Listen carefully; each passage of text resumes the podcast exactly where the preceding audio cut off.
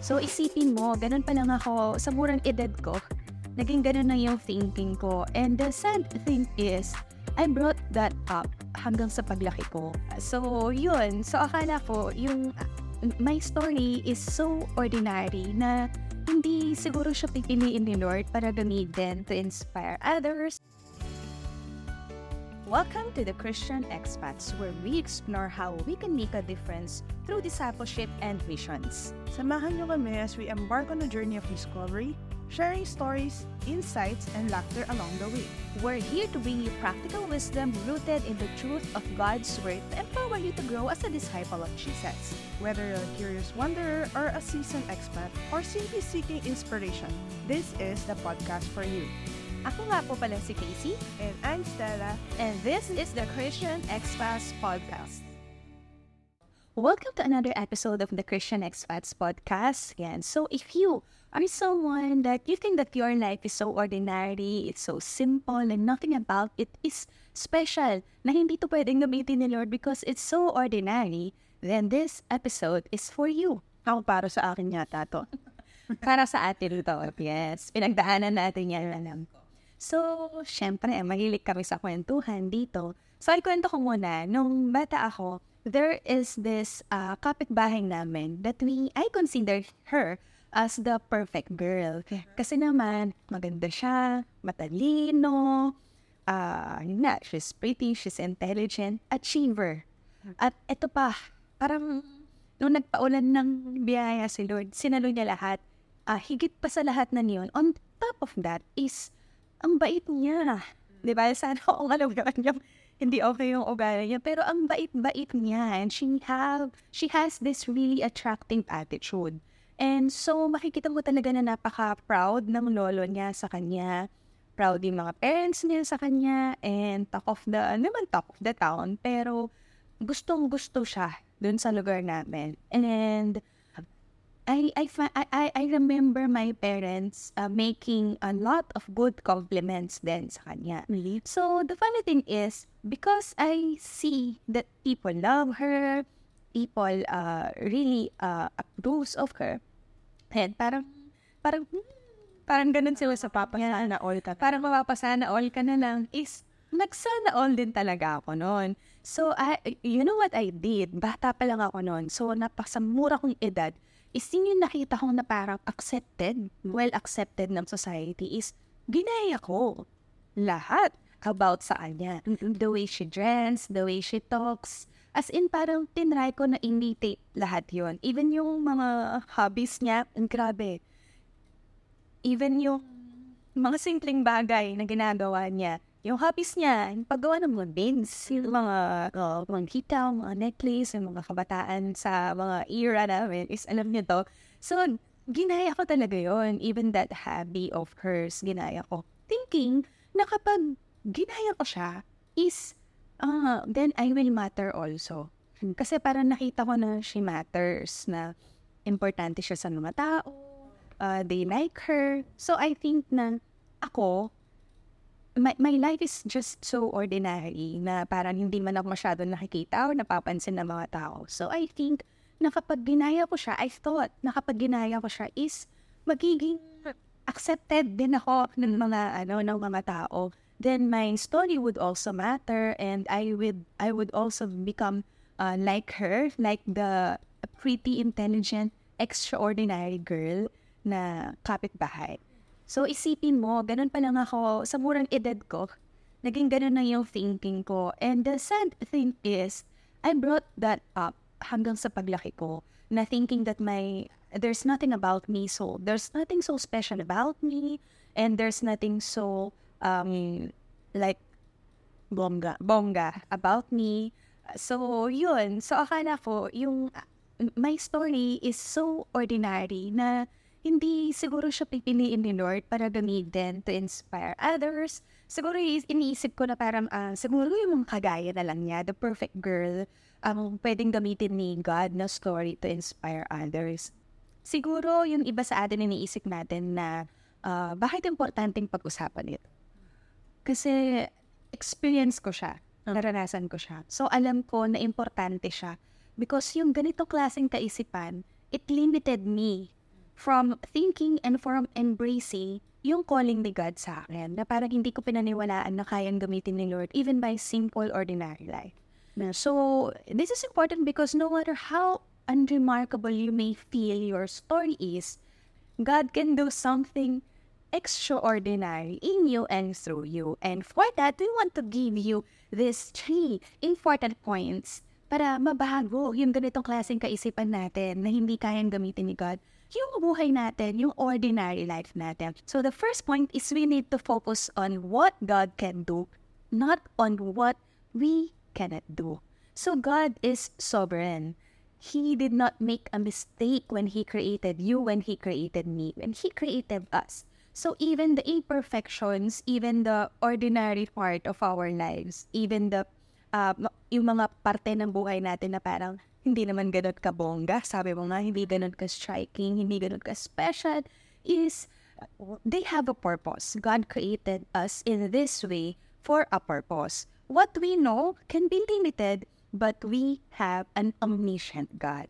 So, wag tayong mag-focus dun sa hindi natin kayang gawin. Huwag tayong mag-focus dun sa simplicity kung ikukumpara natin sa ibang tao. Mag-focus tayo na God can do something extraordinary even in the things that uh, we see as ordinary. Lagi kasi natin iniisip na, oh, I need to be uh, special. Kailangan ko muna itong kayang gawin. Kailangan ko munang matutunan to. Kailangan ko munang maging kasing galing nito. Kailangan ko munang pag-aralan ng lahat ng mga bagay na ito bago magamit ni Lord. Bago ako magamit ni God. Pero nakakalimutan natin that it's not by might nor by power but by the Spirit of God. So it's not by our might, not by uh, through what we can do, but it's always by what God does. Even dun sa mga bagay na akala natin is very limited lang ang kakayanan natin. So, yun, napaka uh, importante nito kasi sabi na, hindi ko alam kung sino nagsabi nito, where you're parang kung saan ka nakafocus, yun yung magmamagnify. Hmm. So, naalala ko nung yung story ni Moses kasi ako nakaka-relate dito sa story ni Moses. Yung, nung uh, tinawag siya ni Lord na, uh, yung tinawag siya ni Lord, sabi, uh, sabi niya kay Lord, uh, Lord, uh, bulol kasi ako. Sabi niya parang gano'n, bulol kasi ako, hindi, hindi ko kaya, hindi ko kaya rin, hindi ko kaya rin, hindi ko kaya hindi ko kaya rin, ano, mag, uh, oh, para salita sa harap ng marami sa mga Israelites, sabi. Tapos, medyo comedy nga kasi sabi ni Lord, sabi niya, sino bang gumawa ng bibig mo? Oh, di ba? Parang, oo nga naman, sino yung gumawa ng bibig mo? Parang, yun, parang uh, si Lord. So, parang yung, yung point note is si Lord, si Lord din naman. Kaya yung gumawa ng bibig mo, siya din ang bibigay ng words para sa, sa para sa iyo, parang ganun. So, yun nga. So, kung magpo-focus ka dun sa bagay na uh, hindi mo kaya, talagang hindi mo kaya eh.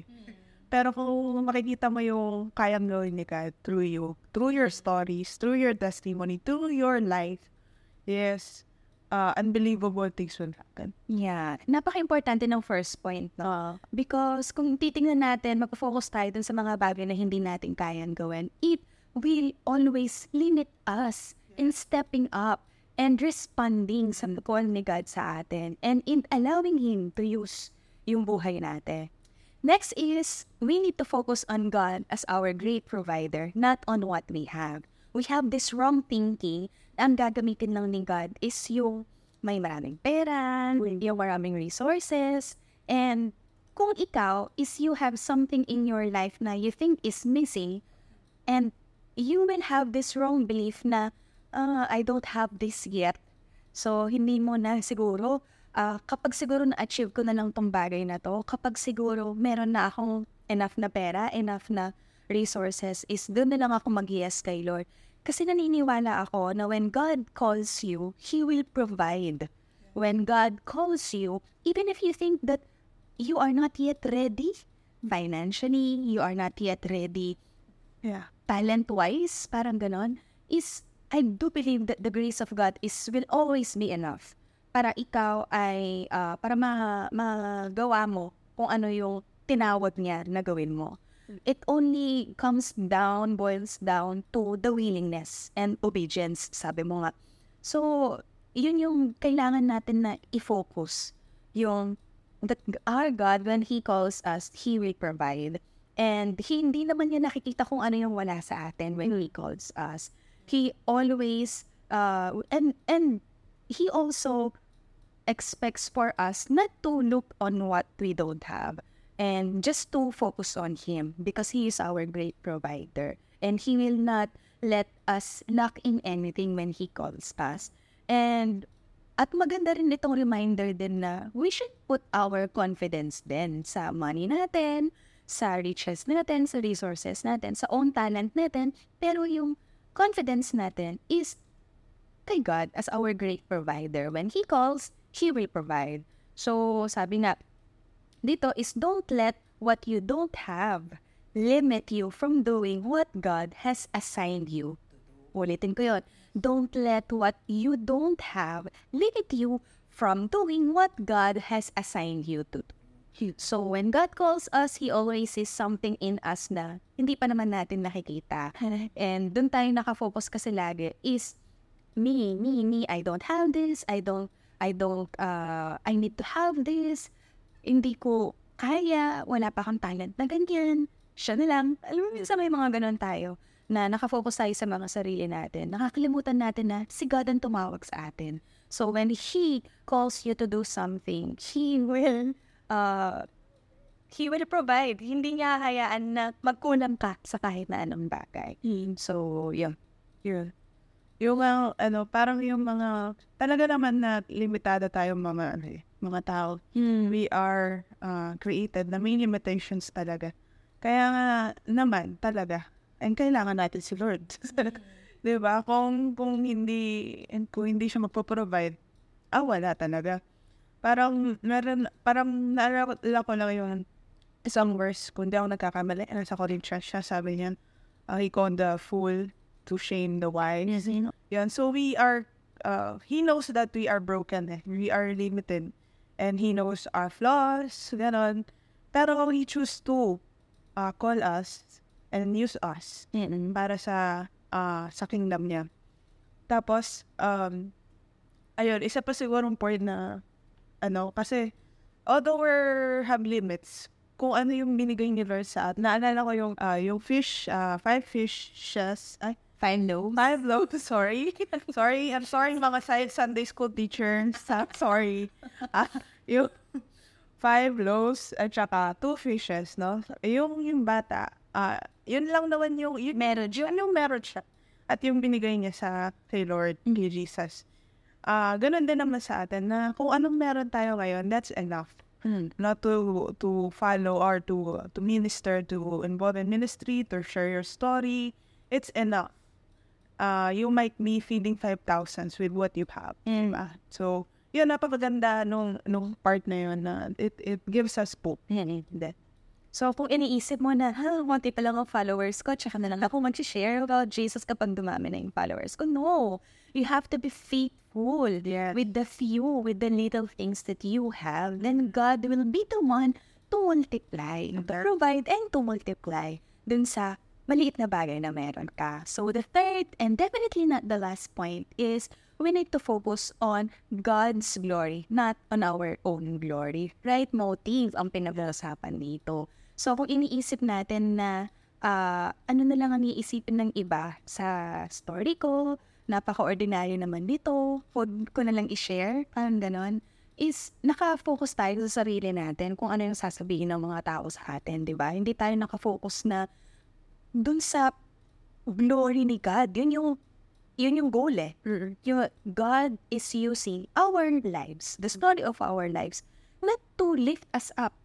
So we shouldn't, we shouldn't also be focusing and uh, prioritizing yung glory natin. Kailangan nakafocus tayo kay God lang eh. Hindi nawawala yung focus natin sa Kanya. Because it will, it will limit us. Like if you think na hindi siya uh, hindi siya parang ikakasikat mo or hindi siya something na parang i-applause sa'yo ng mga tao, nalakpakan ng mga tao sa'yo. Naku, malalaman nila yung yung part ko ng buhay ko na ganito. Parang minsan itinatago natin yung mga weaknesses natin na gano'n, di ba? Na parang we, we forget na yun nga eh. Parang it, ito nga yung dating ikaw. So kung magpo-focus ka na dun sa iisipin ng mga tao sa'yo, kaya ayaw mong malaman nila yung part ng buhay mo na ito, is you are limiting. Limiting yung kayang gawin ni God through dun sa testimony mo sana na, na pwedeng mag-reach out ng mga ibang tao, di ba? So, yeah, we need to focus on God's glory, not on our own glory. So, hindi natin malimit Hmm. yung paggamit ni God sa mga, sa mga buhay natin. Gusto ko yung sinabi mo na uh, may mga bagay tayo, may mga stories tayo ng life natin na uh, hindi magandang mga story. Hindi maganda pakinggan. Hindi magandang pakinggan and we are shameful na i-share yon. And alam niyo ba, isa sa mga nakaka-connect yung mga tao is when we share those, actually, those Exact. those stories. Yung vulnerability, vulnerability ba? Pag uh, you share something na na nag-struggle ka before and although it's shameful for you but uh, ginamit ni Lord kumbaga binago ka ni Lord doon and someone hears that makaka-relate yung tao sa'yo kahit na gaano pa kasimple yung yung bagay na yon is uh, parang meron meron at meron siyang uh, makaka-connect siya doon sa sa taong yun And so parang yung yung yung parang isa pa din siguro point is nahihiya tayo kasi mga sabi nila Kristiyano ka tapos na experience mo yung ganito, ganyan. Tapos ah, ang hindi natin alam yung sa heart pala natin meron na pala tayong ah, pride na sabing ayokong tingnan nila akong ganito. Imbis na parang i-prioritize natin yung kung yung grace na nag nagginawa or binigay ni Lord sa buhay natin, na, na-overcome natin. Bagay na yun, yung weakness na yun. And if hindi mo pa na-overcome, syempre yung, yung process, the process is still glorifying God. No? Kasi you can still stand eh. Ayun. So parang we limit, no? Yung, mabi- yung mga tao mabibigyan ng hope ah, through kapag naki- nakita nila yung parang transformation na ginawa ni Lord sa atin.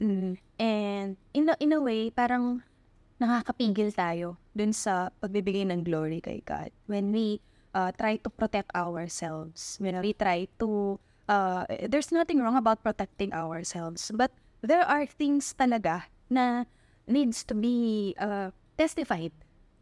And it's not about us.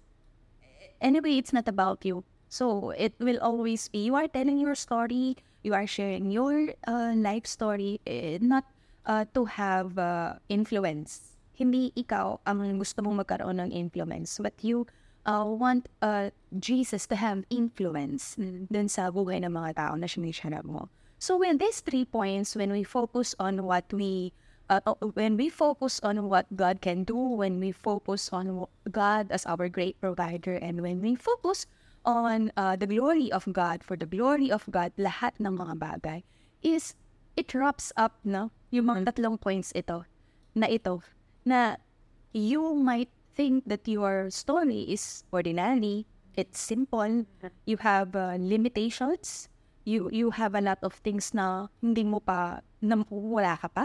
Parang meron ka pang mga bagay na gustong magkaroon muna sana.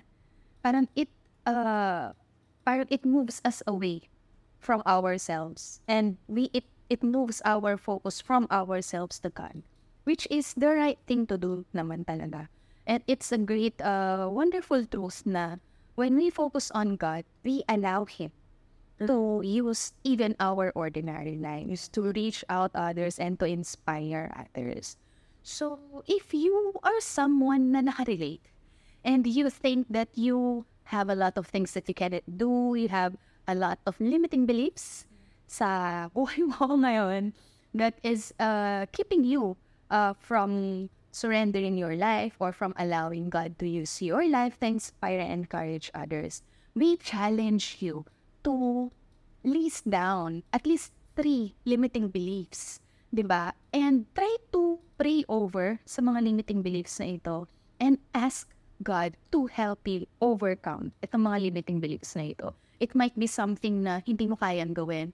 And God, uh, we, and you should, and you pray, you'll pray na God will uh, show you that He can move even dun sa bagay na hindi mo kayang gawin. Even, even uh, through your uh, limitations, even like despite of your limitations. And if you have something na parang sa tingin mo, um, you are lacking it with this, you don't have this uh, talent yet, parang ganon. And list all of these limiting beliefs. And if you have this um, heart na parang uh, parang glory ko na yata, Lord, or parang uh, reputation ko na yata, Lord, yung pinapangalagaan ko. Let us write this and we write them not just to identify them, but to pray over them so that God can uh, help us overcome itong mga limiting beliefs na ito so that God can really use our lives for His glory. So, you might want to give an example na limiting belief. Ma- feel ko may mga makaka-relate dito sa'yo. Ako siguro, kasi tulad nga sinabi ko ng una, nakaka-relate talaga ako kay Moses. so kasi, uh, I, uh, my limiting belief is I, I'm not able to articulate my thoughts uh, well. Mm. Yeah, so pag may idea ako, paminsan, hindi ko siya alam explain. And sometimes, nabubulon din ako, na-starter ako. Tapos, uh, although hindi obvious dito, because na- na-edit ko yung video. Ayun, secret yun. Joke lang. Pero, uh, God is gracious na binibigyan niya ako ng uh, ability, you know, confidence to still, to still share the word of God. Ayun, isa sa mga yun. Kaya gusto, mo, gusto ko yung part na yun ni the story ni Moses na sino bang gumawa ng bibig mo? Mhm. Ayun, parang si Lord is sabi sa akin na sino bang gumawa ng bibig mo, Stella? And that one, that is one. And still, it's uh, parang, I'm still on the process of having, uh, of fighting this limiting belief. No? Lalo na ngayong gumagawa kami ng content. It's something really uh, true para sa akin. Sa akin naman, siguro, one of my limiting beliefs before is yung ang dami ko pang imperfections. Parang ang dami pang kailangan baguhin muna ni Lord sa buhay ko bago niya ako gamitin. And I was waiting for the perfect time, siguro, for if we, if I will wait for a time na maging perfect muna ang lahat, na maging sufficient muna ng ano yung meron ako, is sa tingin ko hindi darating yung point na yun. And uh, naalala ko yung sinabi ni Paul dito na my grace is sufficient for you, for my power is made perfect in weakness. So even despite of our weaknesses, is magkaroon tayo ng willingness din na magpagamit kay God. So that was one of my limiting beliefs uh, before. Uh, pangalawa is yung imposter syndrome na alam ko lahat ng uh, content creators na pagdadaanan ito na sino ka ba? Parang there was a voice na nagsasabi sa akin na, and I do believe it's part of me, then na nagsasabi na, ah, sino ka ba? Wala ka namang, hindi ka naman nag-aral ng Bible school, hindi ka naman ganun kadami, hindi naman ganun kadami yung alam mo para mag-share about kay God. Ang daming mas iba, ang daming iba na mas um, qualified, parang ganun. So, for a while, parang yun yung nag-prevent sa akin para mag-step up and to respond sa calling ni God sa akin. So, yun, some of our limiting beliefs we already shared to you. And we are really hoping and praying na you will take time in identifying itong mga limiting beliefs nito because we Yeah. believe na ito yung mga pumipigil sa atin para maging all out, para maging all out disciples, para maging all out sa pag-reach out and ala in allowing God to use our lives. You have your own life testimony, you have your own life story, and don't look at it as something ordinary because your salvation story is written by the blood of Jesus on the cross. And no life changed by an extraordinary God remains ordinary. So we know that God answers our prayer three ways. Yes, no, or wait. But alam mo ba na merong isang panalangin that God always answers with yes? If you want to know what's this prayer, watch out for our next episode. Thank you for joining us for another episode of the Christian Expats Podcast. And thank you so much. You don't know how uh, much it means to us. And kung nagbibigay ng value po ang episode na to or na podcast itself, please, it will mean the world to us if you will give us a review on whatever uh, podcast platform you are into or you are listening to. So, thank you so much. If uh, you want to connect with us, make sure to check out our Facebook, Instagram, TikTok, YouTube page for more videos or more contents like this one. Yan. Don't give up on your discipleship journey because we believe that every land we step on is a mission field.